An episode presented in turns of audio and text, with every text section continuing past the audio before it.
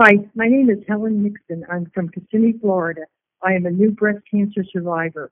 I was diagnosed at age 73 and treated at Florida Hospital. I am so thankful to everyone on my care team who helped me become a breast cancer survivor.